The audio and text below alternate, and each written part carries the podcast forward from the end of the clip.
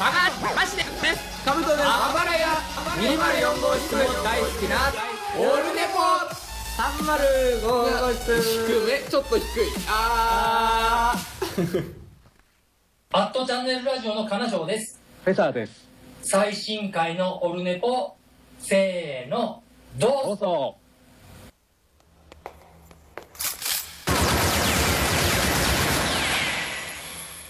オルネポ悪くないわよ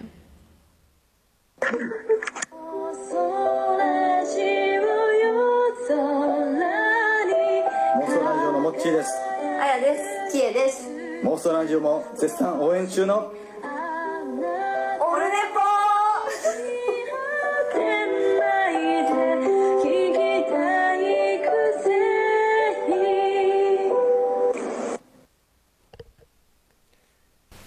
一時間目はほはほはほえー、9月15日でございますけども、オルネポ簡易版でございまして、えーと、実験的にですね、パソコン、あの、ツイキャスもやってます。で、ツイキャスの方では音声が、あの、僕の音声のみなんですけど、えっ、と、ポッドキャストで配信してる分は、ジングルとかさっきも流れたように入ります。これを、なんか、どうしようかな、どうしようかなと思って、えっ、と、なんせあの、今、もうご存知、えー愛知県におりまして、まあ、木の実木のまま、どうも木の実なんですじゃないですけど、あの、パソコンは持ってきてると。で、iPhone6S プラスはあると。で、通常オルネポで撮っていた時の、あれがないですね。ミキサーと iPhone4S と、えー 5S。あれに全部いろいろジングルやら曲やらがあって、えっ、と、ポン出しアプリだけという状態なので、あんまりこう手持ちの曲が、B 型さんの曲とかもこれ、持ってきてないっていう状態になってますので、まあまあいいかと。で、なんか、それでも、まあ、やる方法ないかなと思って、今簡易的にボイスレコーダーで録音してるのは変わらないんですけど、えー複雑に、あの、マイクからジングルを流す、あの、初期型第1回にやってたパターンで、えーやるやつと、あとこう、配線を抜いたり刺したりしながら、そのボイスレコーダーに音源を入れる作戦、えーこういうのを考えていけるかないけるかなっていうね。で、今、今やってたやつなんですけど、これ、これがファインプレーでしてね、あの、こうなるんですよ。で、曲を、今スピーカーも Bluetooth スピーカーを置いてるので、あの、こうやって流すでしょ？これ今外のスピーカーから、で、これをですね、今から線をぶっ刺しますと iPhone にね、こうなるんですよ。アットチャンネルラジオの金賞。フェザーです。最新回のオルネポ、ボイス。せーの、どうぞ。どうぞ。まあ、ノイズがスーッとなるかならないかぐらいの違いなんですけど、まあ、そんなんで、まあ、やろうかと思いまして、で、ツイキャスでも音が聞こえるように、えーやった場合は、あの、マイクを、この、刺したりするときにバチッバチッっていうので、まあ、ツイキャスの方に音が出ない、ツイキャスの方は僕の声だけというね、えーことにした方がいいんじゃないかという結論に至りまして、今いろいろいろいろなパターンでこう配線やってみたんですけどもね、えーまあそんなんで、えーそんなんですよ。はい。まあそんな、そんなところでございますか。まああの本当はね、機材が全部来てから、まあ、撮ればいいかと。あとは、あの、昼寝ぽはちょいちょいやってますので、昼寝ぽの、あの、合同配信みたいなのすればいいかなと。でもなんか、そしたら昼寝ぽかオルネポかみたいな、こう、住み分けジョニーじゃなくなるなというのがありまして、まあ、でもね、誰が、あね、皆さん、あの、オルネポロスの皆さんどうもお待たせしました。て、えー世の中はそうはなっていないという現状はあの肌で感じていながら誰が一番オルネポロスですかという、ね、俺やないかいということになりましたので、まあ、これで、まあね、あのやっちゃいなよという。とりあえずね、まあ、そこそこ音出せますのでただあのエコーがないのとあの曲をバックに喋るのは難しいという曲振りができないので、あのまあ、その辺はちょっと、最初の、えーと、感じに近いかなというね、気はしますけど、はい。まあそんなとこでね、まあ、なんかね、言うても、7月きりですか、約2ヶ月ぐらい空いてるんですか、ね、だいぶだから、久しぶりですね、なんかね。前だから、オルネポとして収録したのが7月18日なので、約2ヶ月ぶりだっていうね。えー、まさにもうプリーフでございますね。はい、じゃあ行きましょうか。あ、行きましょうかの前にね、あの、そう。LINE アットもだいぶ前にいただいておりました。ビスマルク大先生ね。ネクスト秘境ラジオ。最近は映画のやつやってますね。えー、もう、役者級のね、ビスマルク大先生ですけども。さあ、LINE やっていただいてます。桃屋のおさん、リスナーの皆さん、これ7月29日いただいてますけど、えまあ、そんなになりますよね。はい。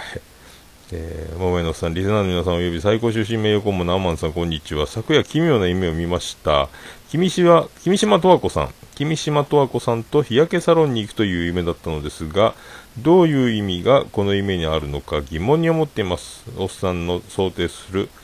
意味をよければ教えてください。なので、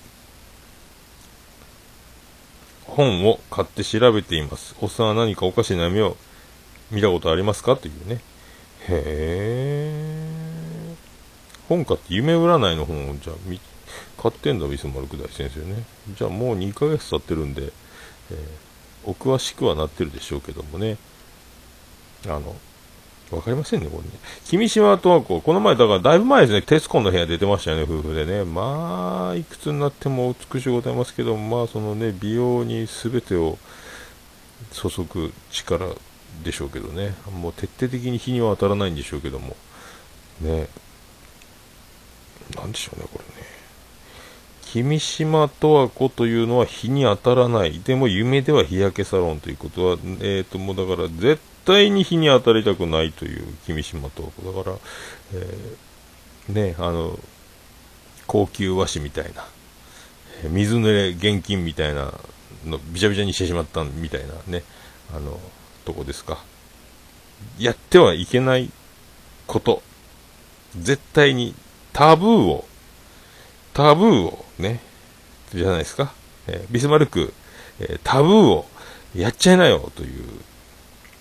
なんか抑え込んで生きてるんじゃないですか？ビスマルク大先生もしかしたらね、まあいろいろ、えー、チームもありましょうし、えー、お仕事も複雑で大変でしょうから、まあ偉くなればなるほど、その辺はね、あの、抑えなければいけないところがあって、もう美白のやつ、もう紫外線気にしてるやつ、日焼けさせたいみたいな、えー、ことになってるんじゃないですかね。えー、わかりませんけど、そんな気がしております。あの、でね、もう変な、最この、昨日かな？昨日やったかな？なんかね、あの、そう、岡村隆史、えー、オールナイトニッポン歌謡祭横浜アリーナ、この10月29日日曜日ありますけども、3回目ですね。僕も、あの、偉いもんで、3年連続3回目、え、チケット当たりまして、なんと aiko も出ますね、x ジャパン都市も出ますし、で、あの、ニューヨークっていう、オールナイトニッポンの木曜2部をやってた芸人さんも出るんですよ。で、いつも岡村さんが、あの、ハプニングバーっていう、えー、の、ネタをやらせるんですよ。ニューヨークのネタをね。その、最後のオチがハプニングバーなんですよ。それハプニングバーやないかいっていうので終わる、えー、ショートコントがあるんですけども、だからもう答えを言っちゃってるんもう徹子の部屋状態ですけども、かわいそうなんですよね。そんな状態でコントはやりたくないんですけども、毎回やらせるというお決まりがありまして、多分これも横浜アリーナでやらせるんだと、何回もやらせるんだと思うんですけども、ハプニングバーなんですよ。だから、そういうのを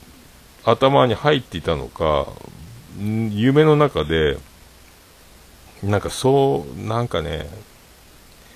みんなで、あの、みんな、みんな裸なところになぜか僕がいるというね、えー夢だったんで、で、あの、なんか、歴代の、あの、お付き合いした彼女がいて、君たちも始めちゃいないよ。いやいやいやいやいや、いや、あ、夢だ、よかった。もう、いやいや、そんなもんっていう、えーことはありました。えーなんじゃこの夢はって思ったんですけども、ただそれだけです。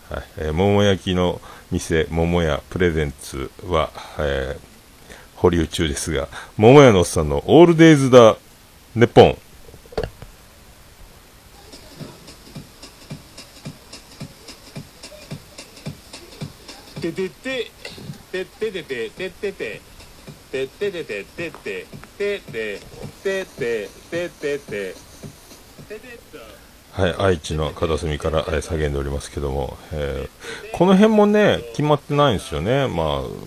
桃屋さんのオルデザネポン、オルネポでございますけども。で、まあ、200、205回までやりました ?206 回なんですよね、今日ね。えーこの辺もね、これもだからこう、線刺せば今度はマイクの音声が録音できないので、なんとなく、これ鳴ってるんですかねよくわかりませんけどね。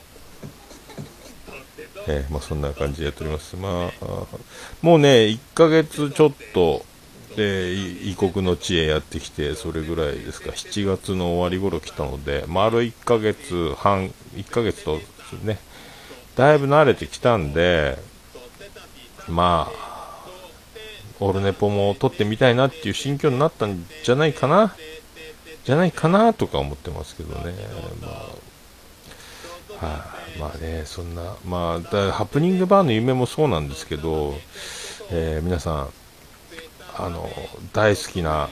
タレントさんの、えーパンツが本人と二人っきりの部屋で目の前に置いてあります。あなたはそのパンツを、えー、かぶりますかという、えことが今大変なことになってますけど、えまあそんな、そんな、ね、もう今ね、俺だったらパンツをかぶるんだろうかって、あの仕事中もずっとそれを考えてますけどね。えーまあそういうところでございます。はい。はい。で、じゃあ第206、えー6回でございます。えーっとね、これ入るかな？よろしくお願いいたします。9月30日はいや、今録音ね、あの、音が大爆発したんですけども、大丈夫ですかね、これね、コンプレッサーかけて、波形が上がったとこ直さなきゃいけないんじゃないですか。えーでね、これ BGM を流すにはどうしたらいいんでしょうかね、これね。いけますか？いけますか？いけてるっぽいですね。はい。まあ、簡易版のやり方は、まあね、あの、年末に多分福岡には帰るので、今のところ福岡から、えー愛知県に戻ってくる、えーセントレア行きの飛行機だけは取ってて、行きは高かったので、LCC が。あの、夜行バスで帰るかなもうね、なんせ10連休ぐらい正月あるんで、もう、あの、贅沢な日の使い方ができるんで、まあ、バスで帰ろうかなと思ってるんですけど、1万円ぐらいで帰れるんで、えーそのバスと帰りは LCC でまた1万円ぐらいで飛行機で帰ってくるという、格安ツアーをね、もうあの、なんかやっぱね、給料日に給料、まだまともにもらったことは、今度まだ給料日来てないんですけども、そういう生活にちょっと、まあ、ビビってると言いますか、今までの感覚ではいけないなという感じがしてるので、あの、なるべくね、あの、やりっぱなしお金を使わないようにっていう感覚をちょっとずつ今研ぎ澄まし、えーやってますけど、で、まあ一番ね、あの、まあ昼寝ぽでも言ってたんですけど、コーヒーをね、あの、買うんですよ、缶コーヒーをね。で、いつもあの、仕入れの買い出しとか、あの、なんすか、ずっとコンビニでもう、タリーズのカフェオレとか、その好きなもん買ってたんですけども、これバカにならんなっていうのに、あの、思いまして、すごいランニングコストやなって、相当な額に達するなと思いまして、安いスーパーはないのかというのを、えー探して、近所自転車でだいぶ行ったところに、えっ、と、ボスの500のペットボトルのやつのブラックコーヒーが、ブラックが好きなんで、で、99円なんですよね。通常定価の50円引きぐらいなんですけども、それでもなんか、これをだからまあ、20日出勤すれば、かけ100、2000円になっていくし、あとお水も欲しいなっていうので、お水のペットボトルも最安値が29円なんですけども、だからまあ、130円ぐらい毎日毎日使う。でも、でもなんか、コーヒーの賞味期限が来年の夏まで OK なんですよね。そのペットボトルがね。なんか、そういうのを考えると、理にかなってないなと。だボフ代ですか？なんかね、なんか毎日飲ん、なんか、で、美味しいなとも思わなくて、で、ずっとあの、考えてたら、そうだ、水筒に入れて、あ大好きなゴールドブレンドを持っていけばいいんじゃないか。でも、酸化して酸っぱくなるんじゃないか。えーインスタントコーヒー酸化、えー持ち運びみたいなの検索したら、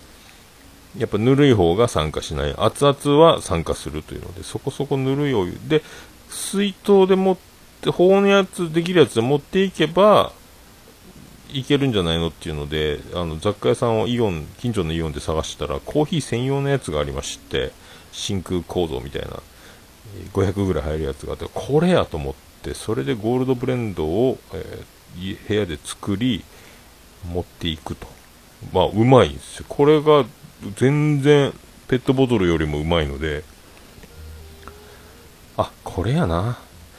まあでも、大発明をしたと思って、水筒で持っていけば、これは大発明だ。すごいコストダウンだと思ったんですけども、すでにそれが商品化されていたので、コーヒー専用の持ち運びっていうやつがあったので、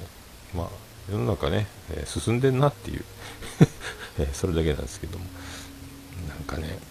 まあそういう生活をして、で、なんかね、あの、香辛料を、えーと使わない生活なので、ななんせあの、ずっと食事は与えられてますので、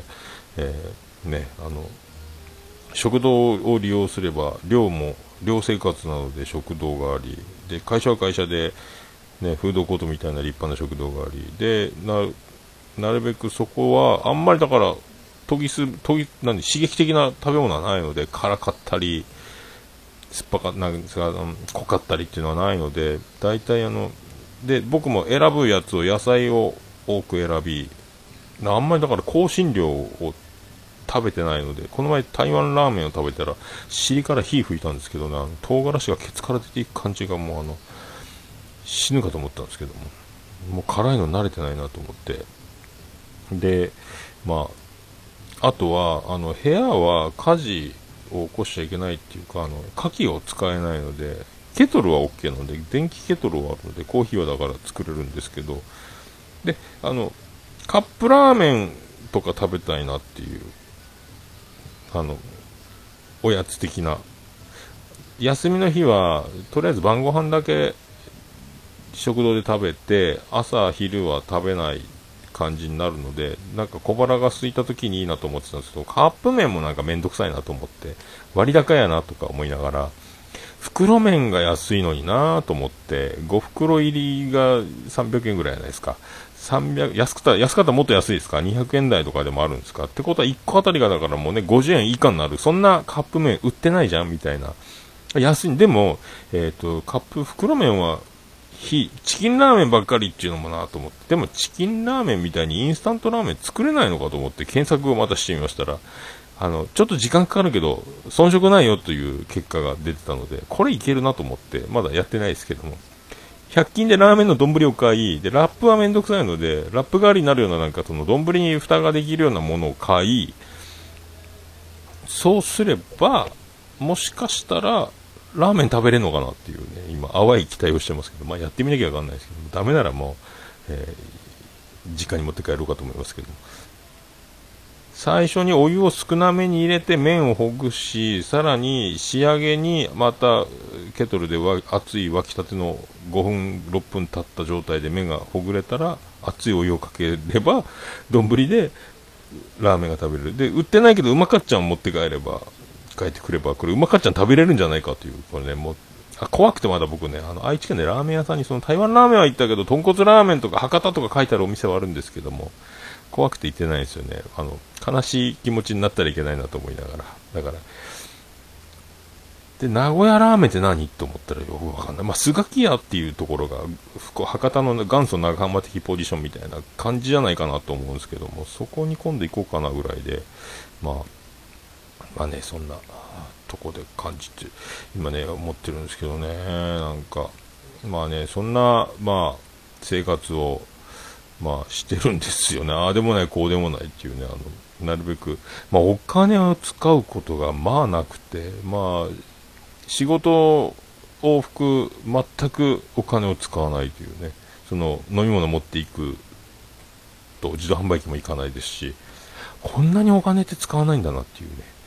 え生活になってしまう。だいぶ変わったね。慣れてきたね。だいぶ、あと毎日、あの、洗濯をするので、えー洗濯もだいぶ慣れてきたので、柔軟剤入れすぎるとすごい匂うなというのも最近学んできておりますけど。でね、まあそういう生活が功を奏して、まあ野菜が多いのと、多く取るようになったのが、まあ、この2ヶ月行ってないですか、もう5キロぐらい落ちましたね。どんだけ、まあお酒はそんなにの、毎日飲んでないっていうのもあるし、夜勤っていうのがあるので、朝、夜から朝まで、9時、9時、8時半という夜から朝までの勤務があるので、これが、えっ、と、まあ、最長でも4日連続とか、まあ、2日連続とか、飛び飛びであるんですけども、それで、まあ、時差ボケですね、海外旅行行ったような状態ってこういうことなんだろうと思うんですけど、なかなかそういうので、まあ、あんまりね、昼寝のような状態でまた出勤するというか、まあ、がっつり寝れないので、で、体が慣れてきた4日連続の4日目ぐらいで、もう終わりでまた今度朝からなるので、朝になるとまた5時半とか6時に起きて、7時ぐらいに出発するので、まあ、そういう感じで、今だいぶ冷えてきて、今もう寒いので、やっとこの前、秋冬物を、えー、とが到着したので、長袖を着てますけど、急に寒いという、急に寒いとどうなりますかというのは、風邪をひくということで、まあ、お部屋の人も結構咳き込んでたり、あの、隣の部屋のから聞こえたり、あと、えっ、と、バス通勤なんですけども、まあ、みんなむき出しで、くしゃみやら咳やらを、まあ、すごいしてますね、今ね。えー咳むき出しですよ、これね。マスクしないんだとか、あの、口を手で覆わないんだっていうのにちょっと驚いてますけど、えっ、と、もうしょうがないから僕自分でマスクを買いまして、バスに乗るときにママスクをするということね、もうすごいですね、僕もね。えーなかなかそういう繊細なところをね、えーやっておりますけども。まあそんなんかね、だからまあ今ね、そういう感じで、まあやっと生活慣れてきたかな。まあね、仕事が戦力的に活躍できるほど覚えてはないんですけども、まあ生活はだいぶ慣れてきたなっていうのがありまして、でまあ、オルネポ撮って3日みたいな、まあ昼寝ぽっぽいっちゃ昼寝ぽっぽいんですけども、まあそういう、ね、配信しとこうかという。まあね、あと、まあ、で、そんなんで、だから、あんまりだから交流的なものは全くやってなくて、そのお盆休みの最終日に神戸まで夜行バスじゃないや、昼バスか、3時間ぐらいで神戸行って、笹山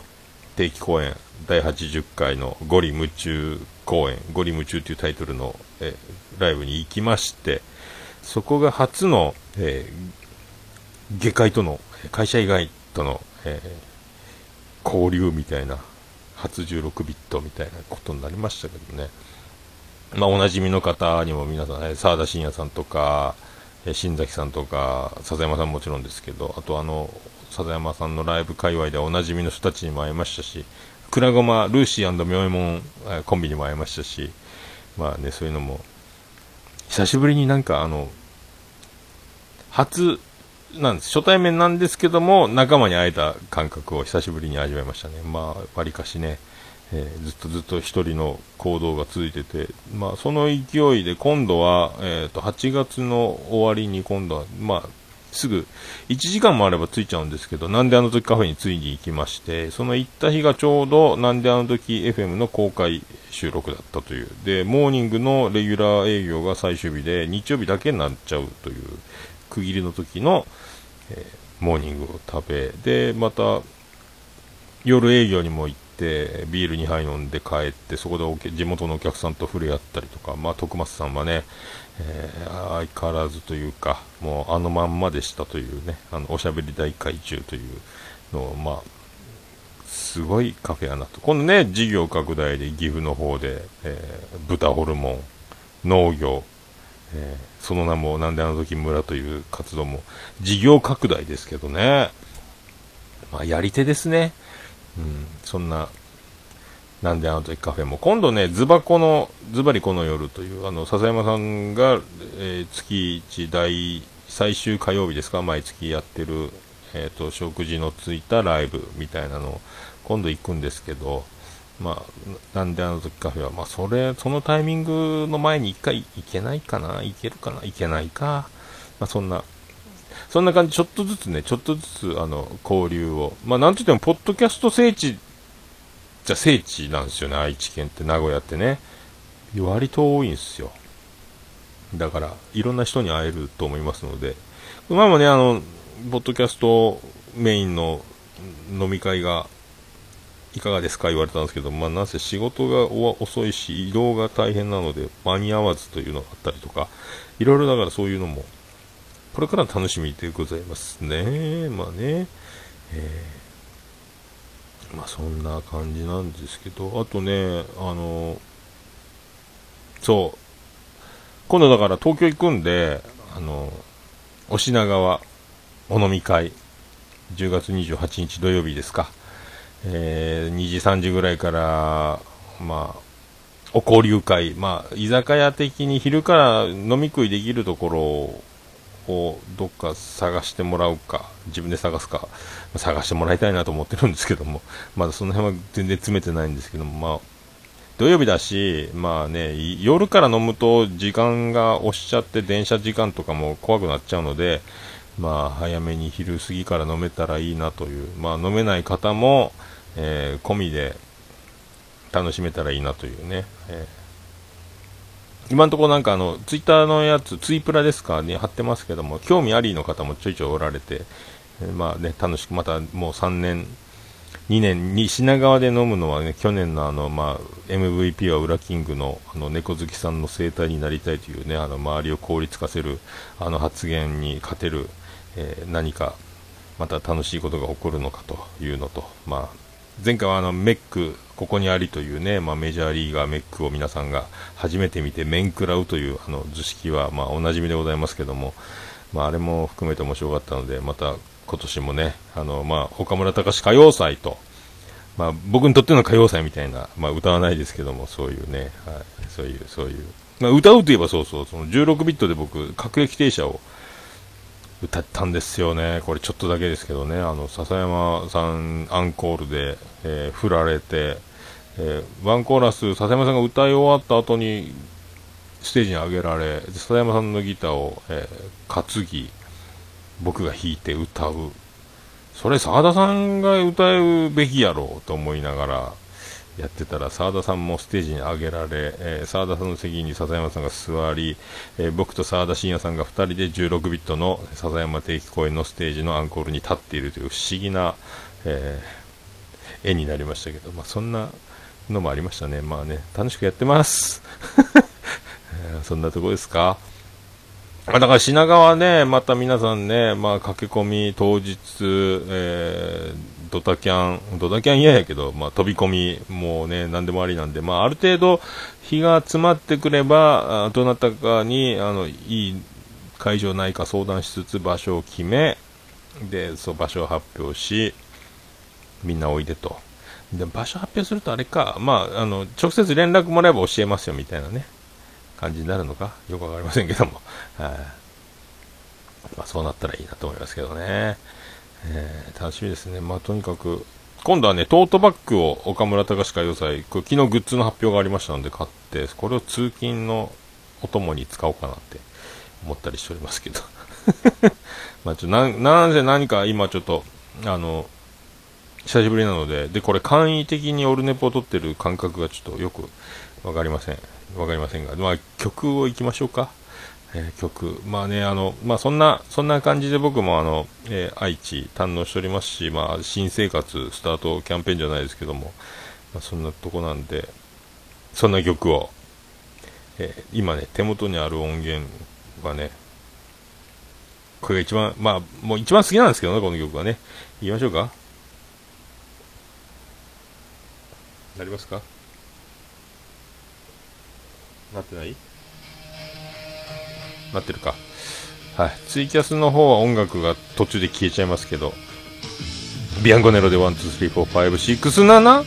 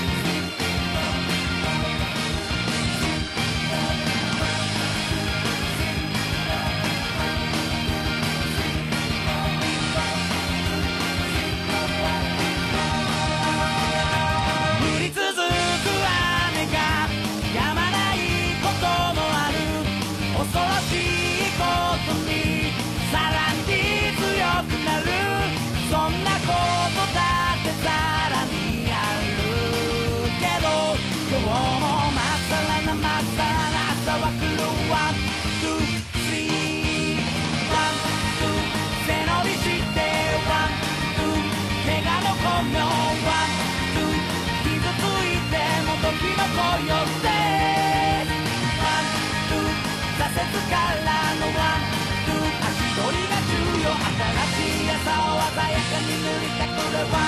くるワン、ツー、スリー、フォー、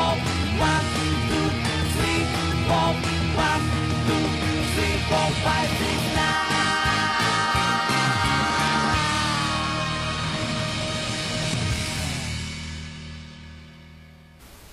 ビアンコネロで、した。もうオルネポ聞かなきゃでしょ？はい、ということでお送りしてますけど、ツイキャスも一応ね、あの、BGM ないですけども、今やってるんですよ。で、今、一枠目が終わりまして、二枠目今から、曲はね、全然聞こえないんで、はい。まあ、しょうがないですけどね、そんなんで今、やっております。間違った。どうなってんだ？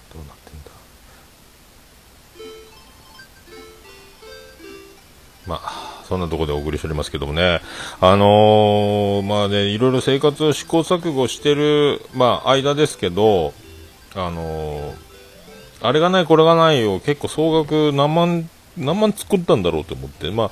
風邪ひきたくないんですよ、だからね、バスでも。ガンガンやられるんで、風邪ひきたく、風邪ひきたくないのと、インフルエンザとかもあるでしょうし、まあそうなってくると、なんが一番、エアコン生活なので、部屋がね、加湿器いるなということで、アマゾンで。4リットル水が入るやつ。すごい今もガンガン加湿器回してますけどね。えーこれで風邪の予防に一役をね、えー、担ってちょうだいという、あ、ニナッチ元気ですかっていうね。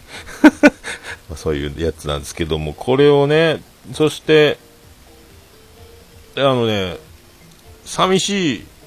休みは多いし、まあ、ちょっと名古屋に遊び行くかと思っても、まあ、バスで駅まで340円の往復680円かかったりとか、まあ、電車乗れば、まあ、だから、往復で相当1000円、2000円ポンポン飛んでいくようなことにはなるので、まあ、それを考えたら、なるべくね、あの、まあ、出かけて遊ぶのもいいんですけども、自転車欲しいなと思ってるんですけどね、あとパンク修理すると、最寄りの自転車置き場がないの、自転車屋さんがないので、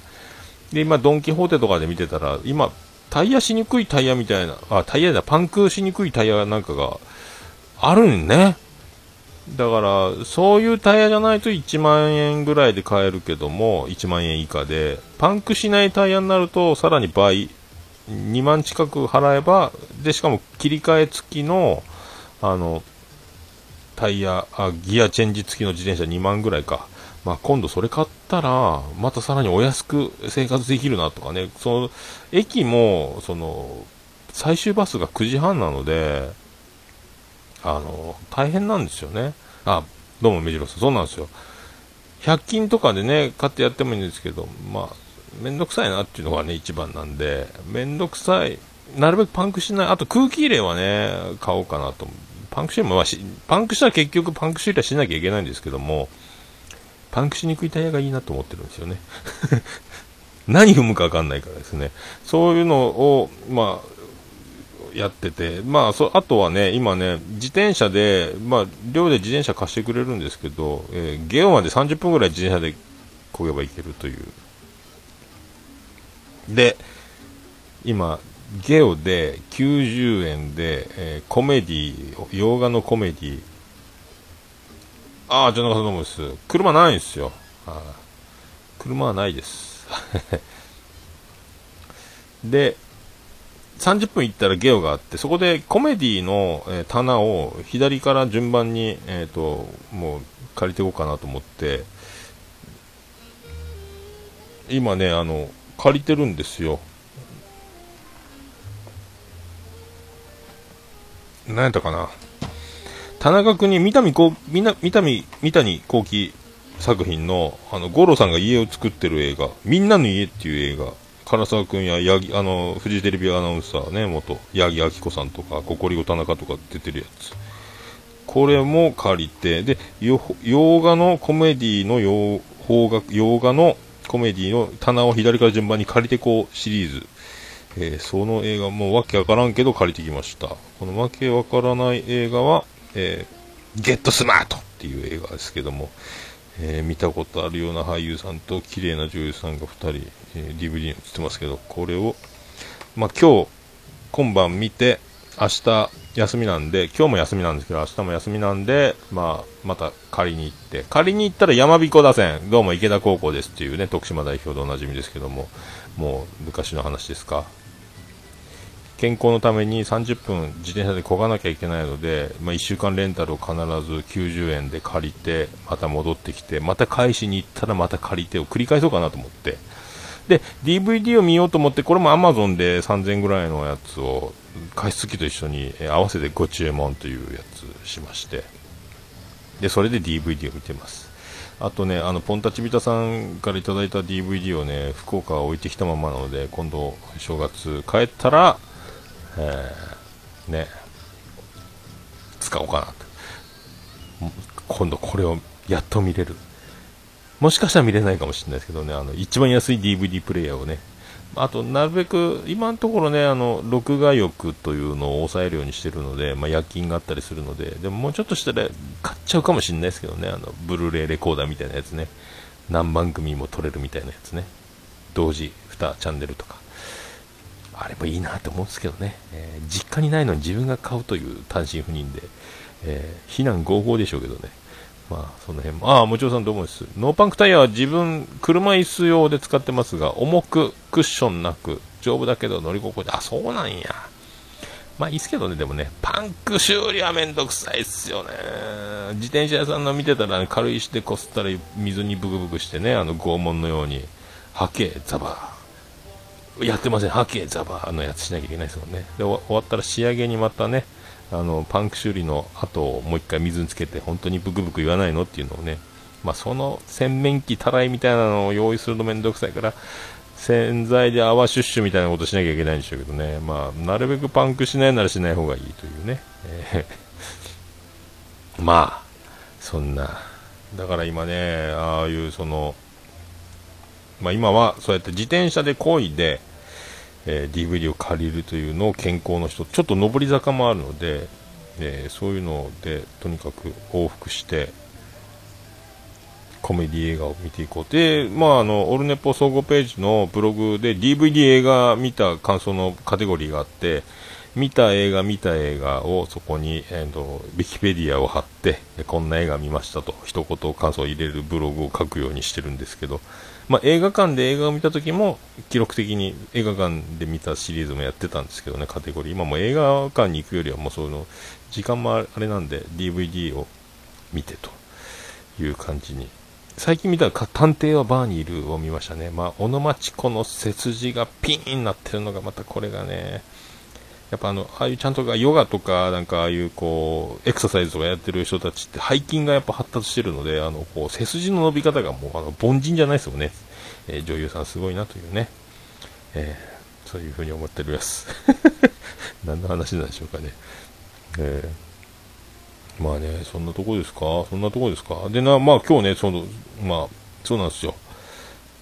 ハッシュタグ、えー、おたまりにおたまりになられてるので、ハッシュタグ読みたいなっていうのもあって、ちょっと簡易版でも、あ、虹パパさんどうもです。え、虹パパさん、そう、ポッドキャストの中の人おめでとうございますね。あの、全く僕と、あの、同じかぶりでしたね。あなたにとって、ポッドキャストとは、答えが一緒というですね。え、ちょっと嬉しかったですよということをあの発表しまして挨拶と変えさせていただきたいと思いますそうそれなんであのそうハッシュタグもねもう2ヶ月ぐらい寝かもなんかねまあ一応ねああ西馬さん後で気づいたんでハッシュタグあのまあリプライで返すことによってあの挨拶と変えさせていただくシリーズみたいなばっかりですけどもやっぱり読んどきたいなと思いましたので、読みましょうと思いまして、で、この簡易版でね、今、えー、撮ろうという次第なんですよ。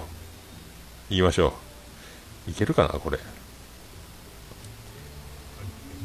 ハッシュタグオルネポ。ね。ハッシュタグオルネ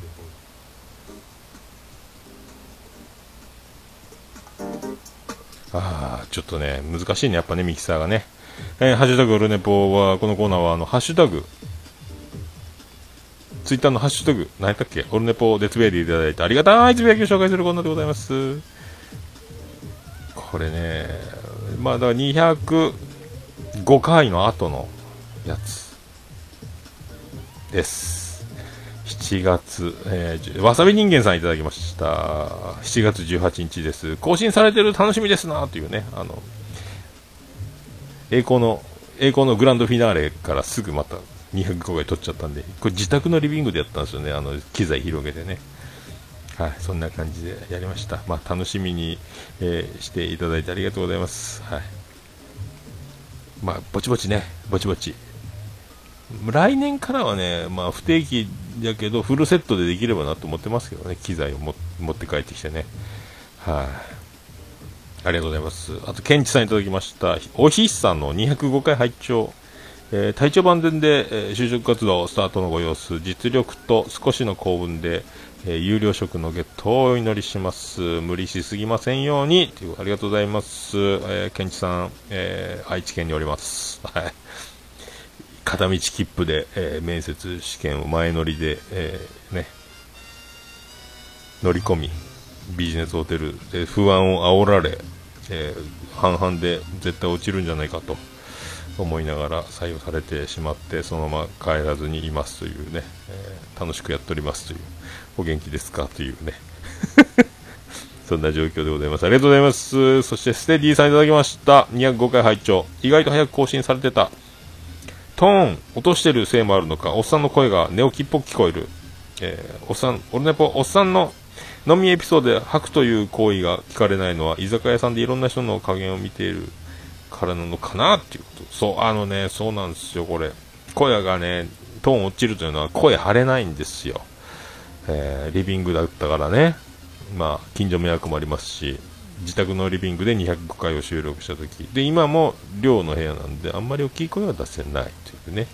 マイクを口にへばりつけて喋っておりますけどもしょうがないですよねまあだからあの一人収録をしている時の、えー猫のしっぽガンダルフさんのような、えーささやき収録。えー猫のしっぽ203回、え今日は、え猫好きさんいないので一人で今、え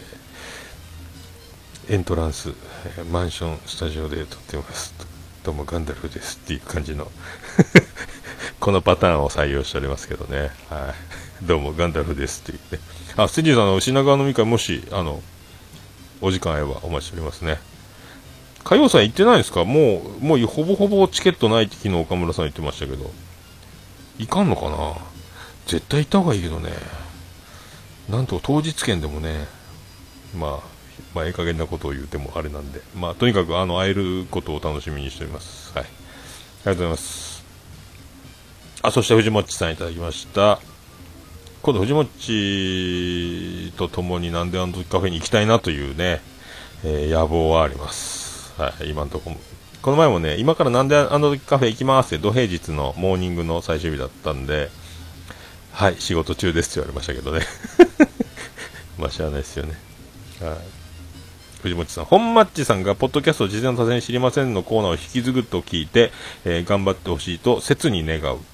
僕も昔やろうとしていたが、素人が上から目線で何様のつもりだ、ちゃんと内容を把握してから喋れ的な意見が来て、打たれ弱い僕は挫折したけど、強気めげない心でやり遂げてほしいということで、ハンクララジオとオルネポのハッシュタグいただいております。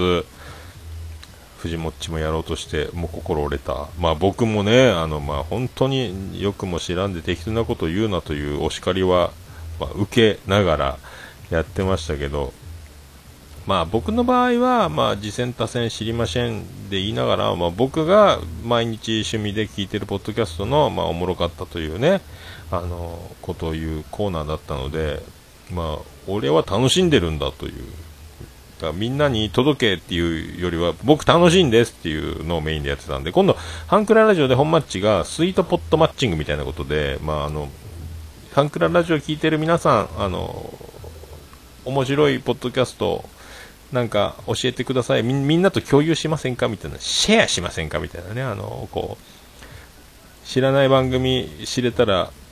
さらにいいことないですか？みたいなね。そんなんで、まあ、本マッチも一応紹介されたものを聞いて聞いてからの感想を引っ提げあの紹介していこうか。みんなこんなのありますぜみたいなのをやっていこうかみたいなとこなんでしょうけど。まあでもねあのポッドキャスト事前多戦知りませんのこの改めとかあの一応僕のマル C がついたかのようなねハンクララジオで言ってますけどもうあのそんなのもういいと思いますよ。もう俺が作ったコーナーだという本マッチのもうねあのオルネポ経由ですよ。でまあ言ってすっきりするなら言うてもねあのいちいち言うのめんどくさかったらもう言わなくてまあ、まあ、僕が許可をあげたみたいなねあのコーナーの始まりをね、えーそんなに偉くないんであの勝手にもう勝手にガンガンやっちゃってくださいよねと思いましたけどね。まあでもまあ続けるってす、もう本町も忙しいんでね、いろいろね、今仕事じゃ、仕事じゃ、仕事じゃの中でやってるので、いっぱい働いて、で、サッカーのコーチもやってね、まあね、いろいろプライベートも忙しいという中での収録をやる男、僕はもう収録を諦めている男、この違い。ね、あもう本当、爆、爆心していただきたいと思います。ありがとうございます。あ藤本さんもね、よろしくお願いします。だからね、やっぱね、僕もだからやめちゃうよりは、こうやってあの、こう、へばりついてでも席は残しといて、また何かあったらこんな風にと思って、まあ、ポッドキャストやり続けることに、僕は良さを感じているというか、まあ最近ね、ポッドキャストの日も近いですか ?9 月の終わりですか？で、またあの、いろいろ番組盛り上がって、まあね、やってない間もいろいろ盛り上がってるんですよ、たくさんね。だから、まあそんなのも含めて、楽しそうやな。俺も、俺もポッドキャスト収録、配信したいな、みたいなのは、本当になんか、あの、本当、みんなが楽しそうにしてるのが、楽しい、羨ましくもあり、楽しいので、僕もいつか、と思いながらの生活はね、まあね、ああ、どうもどうも。兄さんどうも。はい。ネポってますやんかいさーっていうね、そういうこと。ああ、ユニさんもどうもです。はい。あ、ユニさんあれ、あの、音源も、前の、僕もあるかな。あの、ユンユンさんの声が枯れた時のやつ。やったっけな。まあいいか、それは。あんま言わん方がいいのか。まあどうも。まあよろしくお願いします。ありがとうございました。あと、こんなもんすか？あ、ステディさん。うんオルネポ昼ネポ、またいただきました。えーステディさん。オルネポ昼ネポ合同配信特別会聞いたおっさん、愛知におるんかーい、わらわらという。福岡は地理的に遠すぎて三大都市を名乗れないことを関東民になって気づく。えー見えないラジオのもやしさんにも会えるチャンス。えーそして岡村歌謡祭外しまくったけど、桃屋のさんオフ会は行ってみたい。あ、さっき言ってた話にもね、繋がってますね。えーなんとかしてくださいという。あ、もやしさんもいるんだ、そういえばね。いつかもやしさんにも会いたいですね。はあ、あ、ユニさん、そうですか。ありがとうございます。そうね、ステディーさんね。あの頼ますよ。ね、あの、アイコンとは違う若者でしょ、多分ね、ステディさんね。あーこれなんかもうちょっとね、ネズミ先輩のようなアイコンですけど、まあ多分、多分ピコ太郎だと思いますけど。ありがとうございました。そして、ケンチさんいただきました。ありがとうございます。えー8.13回拝聴これ昼寝ぽですね。新しいお仕事 &10 連休おめでとうございます。無理せずマイペースにどうぞということで、はい。そういうことで、現在に至っております。ありがとうございます。ありがとうございます。さあ、で、DY さんいただきました。おっさん、今、名古屋にいらっしゃるのね。お勤めご苦労様です。ポッドキャスター気質ですよね。喋らずにはいられない。かっこ笑い。そういうことです。はい。無理なくオルネポお待ちしてますよ。孤独に一打ちひしがれそうになった時は喋りましょう。僕らが聞きます。ということで、ありがとうございます。もうね、はい、聞いていただければ、えーこんなにありがたいことはないです。はい。もうね、ありがとうございます。リワイさんもななんすか？今番組がパラビ聞いてたらまた増えたって言ってましたけどね。おしゃべり大怪獣がパラビ1本で10年っていうね流れの中で急に今3つほど番組が増えたという状況で、えー DY さんも奮闘しておりますので、はい、すげえなしかしな、はい、今後ともよろしくお願いします。遠く離れましたけども、はい、ありがとうございますえー、みおさんいただきました。今更ですが、第1回目拝聴現在の桃屋さんを知っているので、タイムカプセルを見聞きしている気分から、声のトーンやテンポが違ってほっこりしつつニヤニヤしてしまう。でも、ヤフーエンタメトピに犯罪が入っていることに衝撃。もうそんなん経ってるのか、ということで、あの、一番恥ずかしい第1回目をみおさんは聞いて、えー、晒すというですね、えー僕の肛門の、えー画像流出と同じような状況になっておりますけども、えー、恥ずいですね、これね。そう、だからね、パンツをかぶる写真、ね、あのー接吻の写真、なぜ流出するのかということ、岡村さんも昨日言ってましたけど、誰かが渡すか、ハッキングするか、ね、クローン形態を作るか、当方2人は多分ね、あのもう2人だけの秘密にしなきゃいけない、これ、バレたらやばい問題を、まあね、こっそり楽しんでるんでしょうから、見てみてって友達に俺このパンツ誰のパンツだと思うみたいなことをあのお医者さんは友達に LINE 送ったりしないでしょうからどうやってバレたんだというね。本人がね週刊誌雑誌社に提出するわけないので。まあね。だからそこにパンツがあったら履きますかという問いにこれはつながってくるんですけど僕もここはね。僕もだからまあでも斎藤由貴ファンなんです。だからもうね僕中学校の頃からずっとね。えー、未だに、まあ、職場の人にね、芸能人誰が好きっていう、ああ、斎藤由貴なんですって言って、今いろいろお騒がせしておりますけども、みたいになりますので、あと、長澤まさみ最強説もあって、あと好きな、えー女優さん、タレントさん、キリがないですっていうね、えーことも言ったりしてますけど、まあそういう、で、これや、昔だからもう喋ることなくて、30分持つのもギリギリで、オルネポ1回目、えー2回目ですか。ヤフーニュースを読むというコーナーをやってましたので 多分そこで半沢直樹のことね、視聴率かなんかのニュースがあったんでしょうね。はい、ありがとうございます。で、みおさん続いて、えー連投を読みます。今更ながら第2回目拝聴。私もお腹弱いので痛いほど共感できる回でした。えー逆にプールの、えー川屋は入れませんね。トイレですね。逆にねっていうことで素足なんて想像しただけでバイオです。えーおっさんとじじコーナー、これから聞くたびに時間の経過を痛感するんだろうな、過去問い名ということで、まあ、ね、早々に多分このニュース読むのやめたと思うんですけども、これプールで、裸足で子供がプールのトイレに入ってた時に僕足の指がギュンってなったみたいな話とか、ね、あの、もう、プールで催した時の話、なんかいろいろ多分、第2回で言ってるんでしょうね。もうね、多分ね、そうそう。スティーブン・セゲールみたいなこと多分言ってたと思うんです。背中の毛がタトゥーのように見えたら背中の毛だったみたいな話。多分。はい。え続いてみおさん。今更ながら第3回目拝聴。拝聴しました。お水の人たちの代用は本当にすごいと思います。やっぱり狙いにくいおじさまより楽しく話そうとするおじさまが私は好きです。CM も含めところどころ今の桃屋さんトーンが見え隠れし始めているということで3回目にしてちょっと見えますか？ありがとうございます。まあ、あ飲み屋のスナック最強説ですかね、これ、ね飲み屋のお姉ちゃんの凄さを、えージングルも始まってるんですか。ねえまあね、口説こうとするのは大変ですよね、ホステスさんをね。まあ、楽しく喋る方が楽しいと思います。はい。ね。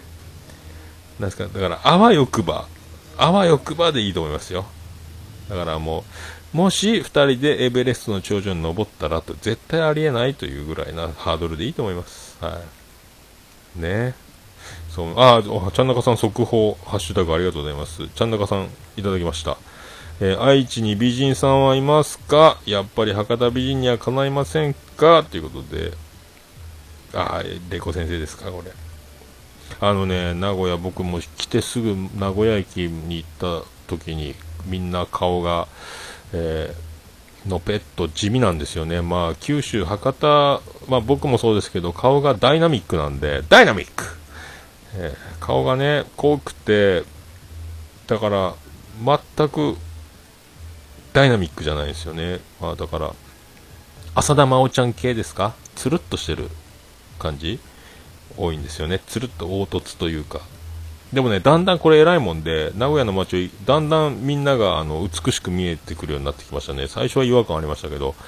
ね、えー、郷に従えば郷ひろみでございますので、えー僕のリーでしたっていうことになると思います。はい。何を言ってるんでしょうか。まあね、なんといっても、今まではいろんな、あの、女子との、えー触れ合いじゃないですけど、周りに女の人たくさん、ありがたいことにね、あの、ライブハウスに行けば、とか、友達がいたりとか、女子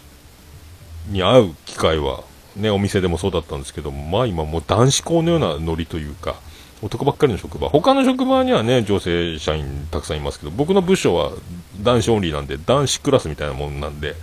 えー全然だから女の人、寮の掃除のおばちゃんとか、寮の食堂のおばちゃんとかが、えー久々に見る女子みたいなね、世界になってますよ。はい。だからまあ、慣れる、慣れ、だ福岡帰ったら今度どんな違和感になるのか楽しみですけども、まあ、福岡やっぱでも美人やなと思いますね。まあでもいろいろ流入してきて、純正福岡人じゃない人も、福岡の人じゃない福岡人っていうのは多いんでしょうけど、博多駅とかで、わあ、美人多いなと思いますけど、まあ外人さんも多いですけど、名古屋駅はね、つるっとしてるな、みんなこう、そん代わり服の色合いが派手っていうね、金のシャチホコ状態じゃないですけども、なんかあの、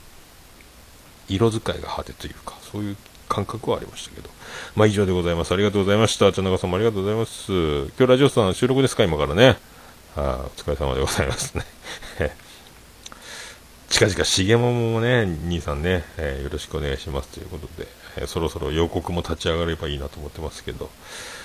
まあ、そんなこと、ハッシュタグオルネポでつぶやいていただきますと、大変嬉しいございますので、皆さん、あのね、ふるってお気軽につぶやいていただきたいと思います。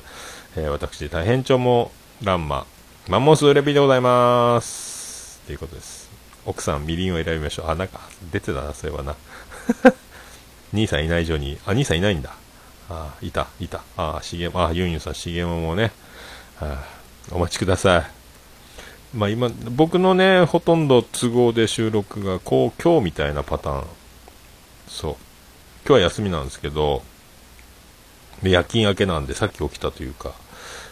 寮の、今、相部屋の人が夜勤に出れば夜が空いてて、で、僕が、あの、休みの日で、えー昼勤務でお部屋の人がいない場合は、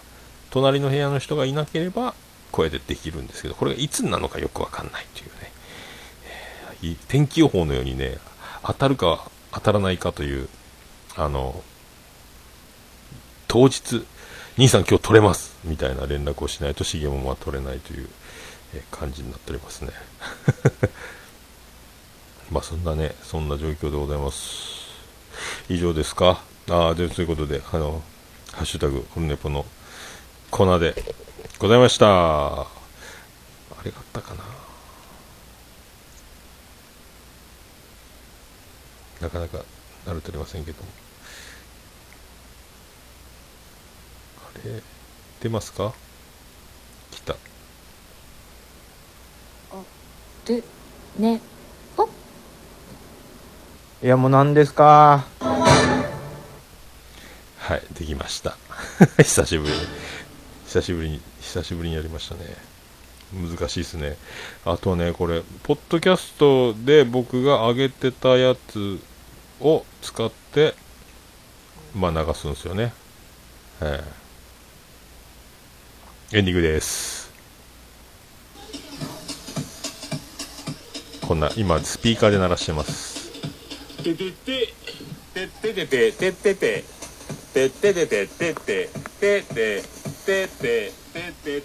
はい、本州のほぼ真ん中付近の県の、えーところからやっております、桃屋のさんのオルネドネポン、オルネポ第206、えー回ですか、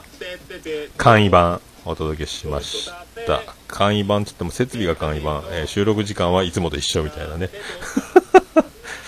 はい。まあ、そういうことで、えー藤田ニコル結構可愛いと思ってきましたスペシャルで、ぶち抜き5時間89分98秒でお送りしました。藤田ニコル可愛いですよね、最近ね。はじめなんか、んなん、だんだん可愛くね、最近インスタを見るのが楽しみですけど、僕。藤田ニコル可愛いよね。インスタめっちゃ可愛いんですよね。で、あの、なんですか、あの、24時間で消えるやつ？あの、インスタの動画とか文字とか。あれも可愛いんですよね。今から収録とかね、今から飛行機とかね。えー気持ち悪くないですよ。はい。皆さんだから、藤田ニコル可愛いと思うんですけどね。みんなそう思ってる。ね。あんまり話聞かないですけど。まあそんなところで。まあ、一応、あ、茶中さん、武井さんからの卒業ね。はい。本当ね、あのグループは本当猿ですね。本当ね、上田山持ってきましたし、次誰ですか？誰持ってくんですか？ね。えーまあそんな。まあ、あの、このままツイキャスは、えー切れちゃいますけど、えー曲も聞こえなくなる、え配線上そうなりますが、オルネポ。今日エンディングでも。あのね、バディの星の下、星の上を流したいところなんですけども、これ福岡に置いてきてまして、ちょっとパソコンから難しくて。で、今日ね、トミーさんね、トミーアージで今日アルバム発売、レコ発ライブを今、あの、ベーシックというね、ところで、あの、やってますよ。やってます。アルバムが出たんです。今度僕もそれも買わないかなと思ってますけど、はい。まあそんなところでございまして、今何をやってるかというと久しぶりに曲を探しております。曲を探しております。終わりましたね。さあ、今、えー、ツイキャス終わりました。ありがとうございました。後で昼寝ぽやろうかな。なんだかんだ。今出てこないのはね、曲が出てこないんですよね。ありました。それでは、オールネポエンディングというのでございます。今噛んでますよ。はい。笹山で、ブラックインザ、ボックス。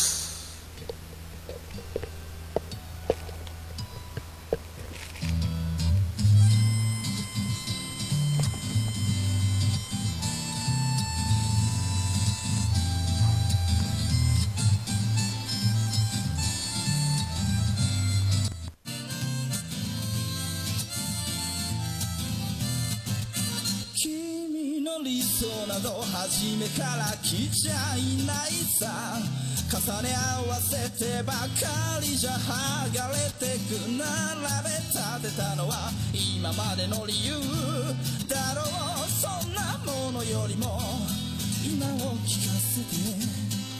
答え合わせならまだ早すぎる未来など見間違えるものさ。行方不明のままの機能を探すより素敵なことを語ろう。悲しみは分かち合ってゆけるものじゃないブラックアンビューティー鳴らすのさ誰に届くはずもない。この夜を埋める二人だけのわがままなリズムでブラックアンビューティー歌うのさ誰に届くわけもなく消えてゆく。声を拾い集めた継ぎはぎだらけのブルース。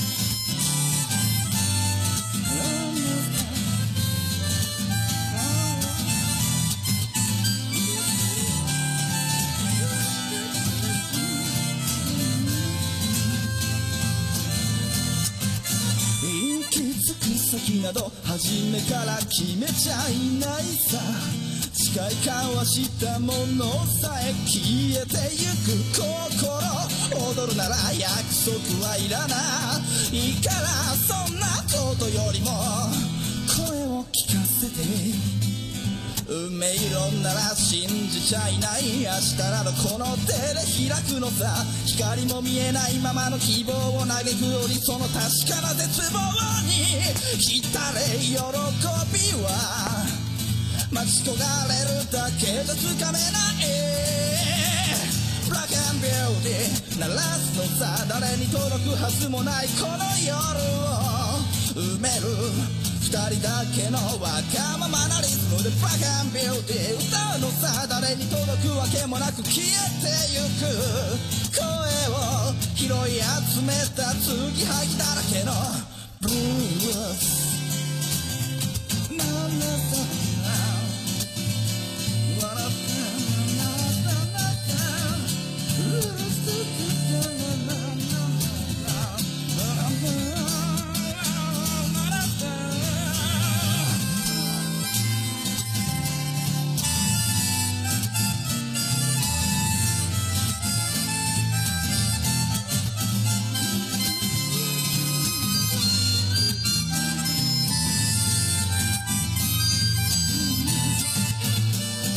何を信じることにも疲れた初めから何もなかったのだろう行方不明のままの昨日から抜け出さずにいたのは僕の方光などどこにもないまして闇などありもしない瞬き一つで変わる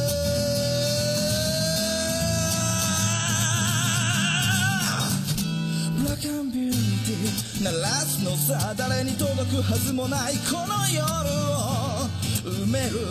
二人だけのわがままなリズムでブラックアンビューティー歌うのさ誰に届くわけもなく消えてゆく声を拾い集めた継ぎはぎなままのブラックアンビューティー The Bomb Lady 消え失せるばかりのこの夜を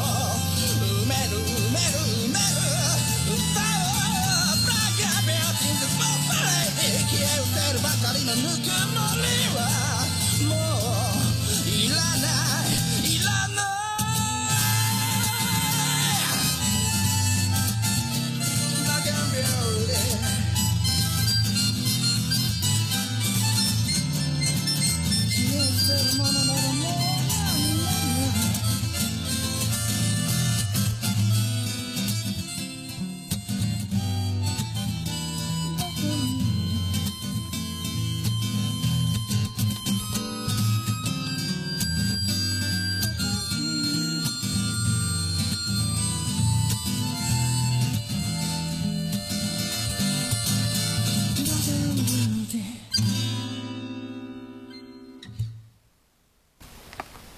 それでは皆さんまた夢でお会いしましょう。でーだー